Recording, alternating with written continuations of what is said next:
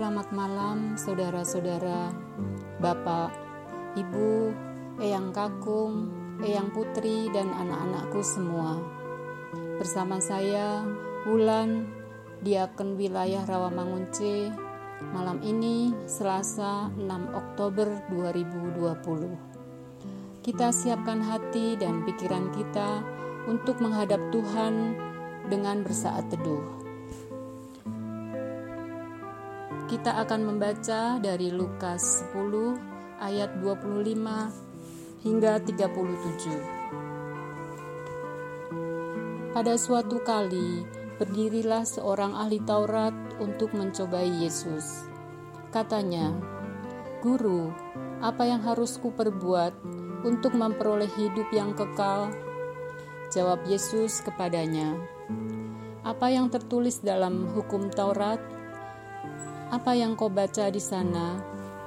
Jawab orang itu, Kasihilah Tuhan Allahmu dengan segenap hatimu dan dengan segenap jiwamu dan dengan segenap kekuatanmu dan dengan segenap akal budimu dan kasihilah sesamamu manusia seperti dirimu sendiri.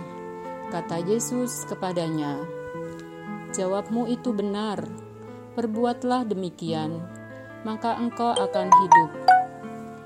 Tetapi untuk membenarkan dirinya, orang itu berkata kepada Yesus, "Dan siapakah sesamaku manusia?"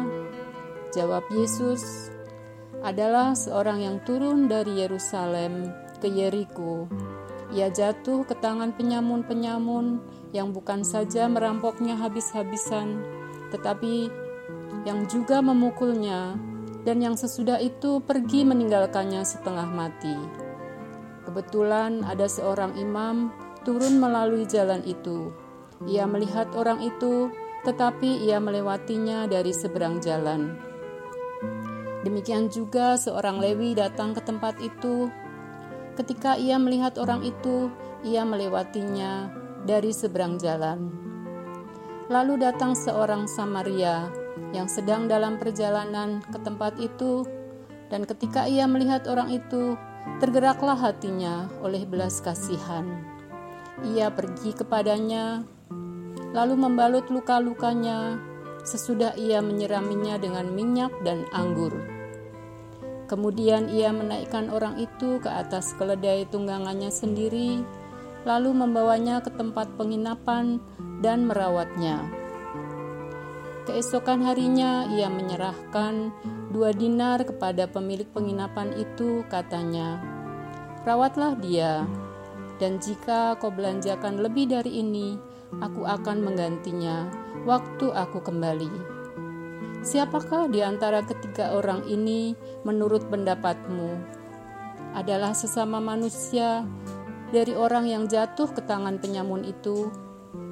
Jawab orang itu, orang yang telah menunjukkan belas kasihan kepadanya.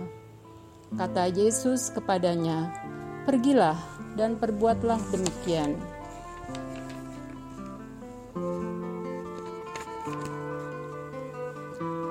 Dan siapakah sesamaku manusia? Lukas 10 ayat 29. Inilah pertanyaan ahli Taurat itu kepada Tuhan Yesus. Dia bertanya bukan ingin tahu. Mungkin dia merasa tidak enak hati karena telah mengajukan pertanyaan yang ter yang ternyata bisa dijawabnya sendiri dengan tepat. Saat mengatakan, "Kasihilah sesamamu manusia seperti dirimu sendiri," dia sungguh tahu bahwa manusia harus mengasihi orang lain sebagaimana mengasihi diri sendiri.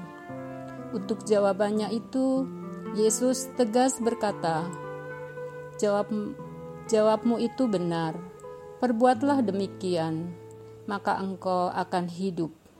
Lukas 10 ayat 28 Demikianlah jawaban Yesus atas pertanyaan mengenai cara untuk memperoleh hidup yang kekal. Dalam Alkitab Bahasa Indonesia masa kini tertera, kamu sudah tahu dan dapat mengucapkan di luar kepala, jadi tinggal melakukannya saja. Inilah masalah utama kebanyakan manusia, tidak melakukan apa yang semestinya dilakukan, dan ahli Taurat itu sungguh tahu. Ketika dia lanjut bertanya, sang guru bercerita tentang seseorang baru pulang dari Yerusalem menuju Yeriko. Tuhan Yesus agaknya sengaja menampilkan Yerusalem agar terasa dekat dengan si penanya. Bisa jadi Tuhan Yesus ingin ahli Taurat itu mengidentifikasi dirinya sebagai korban perampokan itu yang ternyata diabaikan oleh imam dan orang Lewi, tetapi diperhatikan oleh seorang Samaria. Menarik pula disimak, Tuhan Yesus dalam kisah ini memakai kata kebetulan. Dalam dunia manusia, memang ada kejadian yang sengaja dan tidak sengaja. Ada yang direncanakan, ada pula yang tidak direncanakan manusia. Namun, dalam dunia Allah tidak ada yang kebetulan, karena Allah mengizinkan sesuatu terjadi dalam hidup manusia. Allah mengizinkan manusia mengalami sesuatu. Imam, orang Lewi, dan orang Samaria itu diizinkan Allah untuk sama-sama melihat peristiwa itu. Bedanya, hanya satu orang yang tergerak hatinya oleh belas kasihan.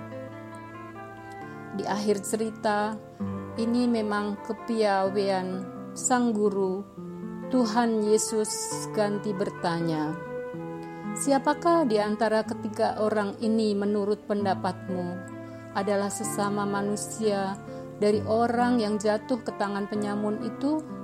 Lukas 10 ayat 36. Ahli Taurat itu bertanya, "Siapakah sesamaku?" Namun Tuhan Yesus bertanya, "Siapakah sesamanya?" Jadi, pertanyaannya bukanlah siapakah sesamaku manusia, tetapi siapakah sesama dari orang malang itu. Tak bisa tidak sesama manusia dari orang malang itu adalah orang Samaria tadi. Ahli Taurat itu dituntun beralih dari pertanyaan, "Siapakah sesamaku?" menuju pertanyaan, "Siapakah sesamanya?" ahli Taurat itu diajak untuk melakukan pemeriksaan diri. Kita, orang percaya abad 21, juga diajak Tuhan untuk melakukan pemeriksaan diri.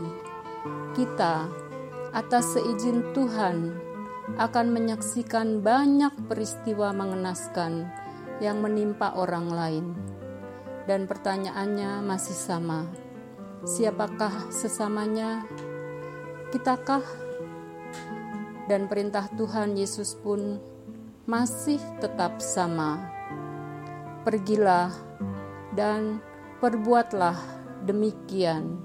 Lukas 10 ayat 37. Mari kita berdoa doa Bapa kami.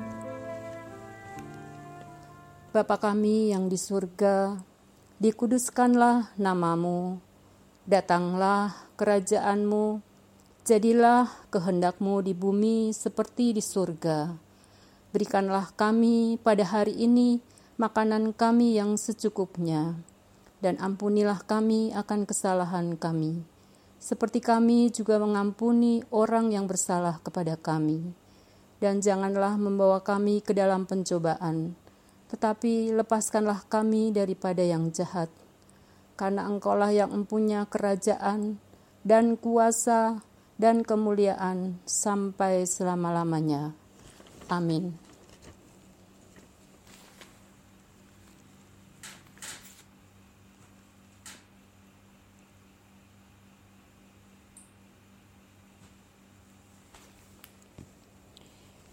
Ya Allah, Bapa kami, harus kami akui betapa kami lebih sering mengajukan pertanyaan, siapakah sesama kami, ketimbang siapakah sesamanya.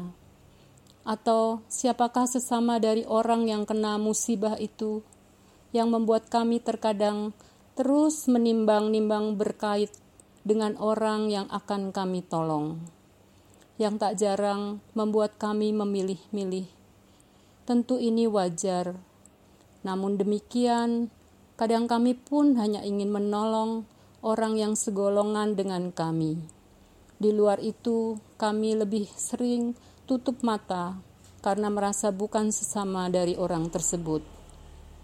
Tuhan, tolong kami untuk belajar membuka mata kami atas peristiwa-peristiwa di sekitar kami dan mampukan kami untuk terus menggugat dan meyakinkan diri kami bahwa kami pun adalah sesama dari orang-orang yang Tuhan tempatkan di sekitar kami. Mampukan kami, Tuhan, untuk boleh melakukan sesuatu bagi saudara-saudara kami yang kehilangan pekerjaan atau kesulitan mencari nafkah akibat pandemi COVID-19 dalam pengasihanmu kami mohon. Tuhan, dengarkanlah dan kabulkanlah doa kami. Ya Allah, Bapa kami, sebagai sesama dari orang-orang yang menderita penyakit akibat COVID-19, kami juga rindu menyerahkan mereka ke tanganmu.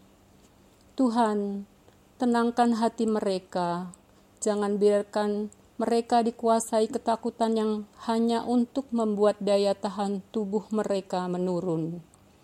Kiranya mereka juga boleh menjalani proses pemulihan itu dengan baik.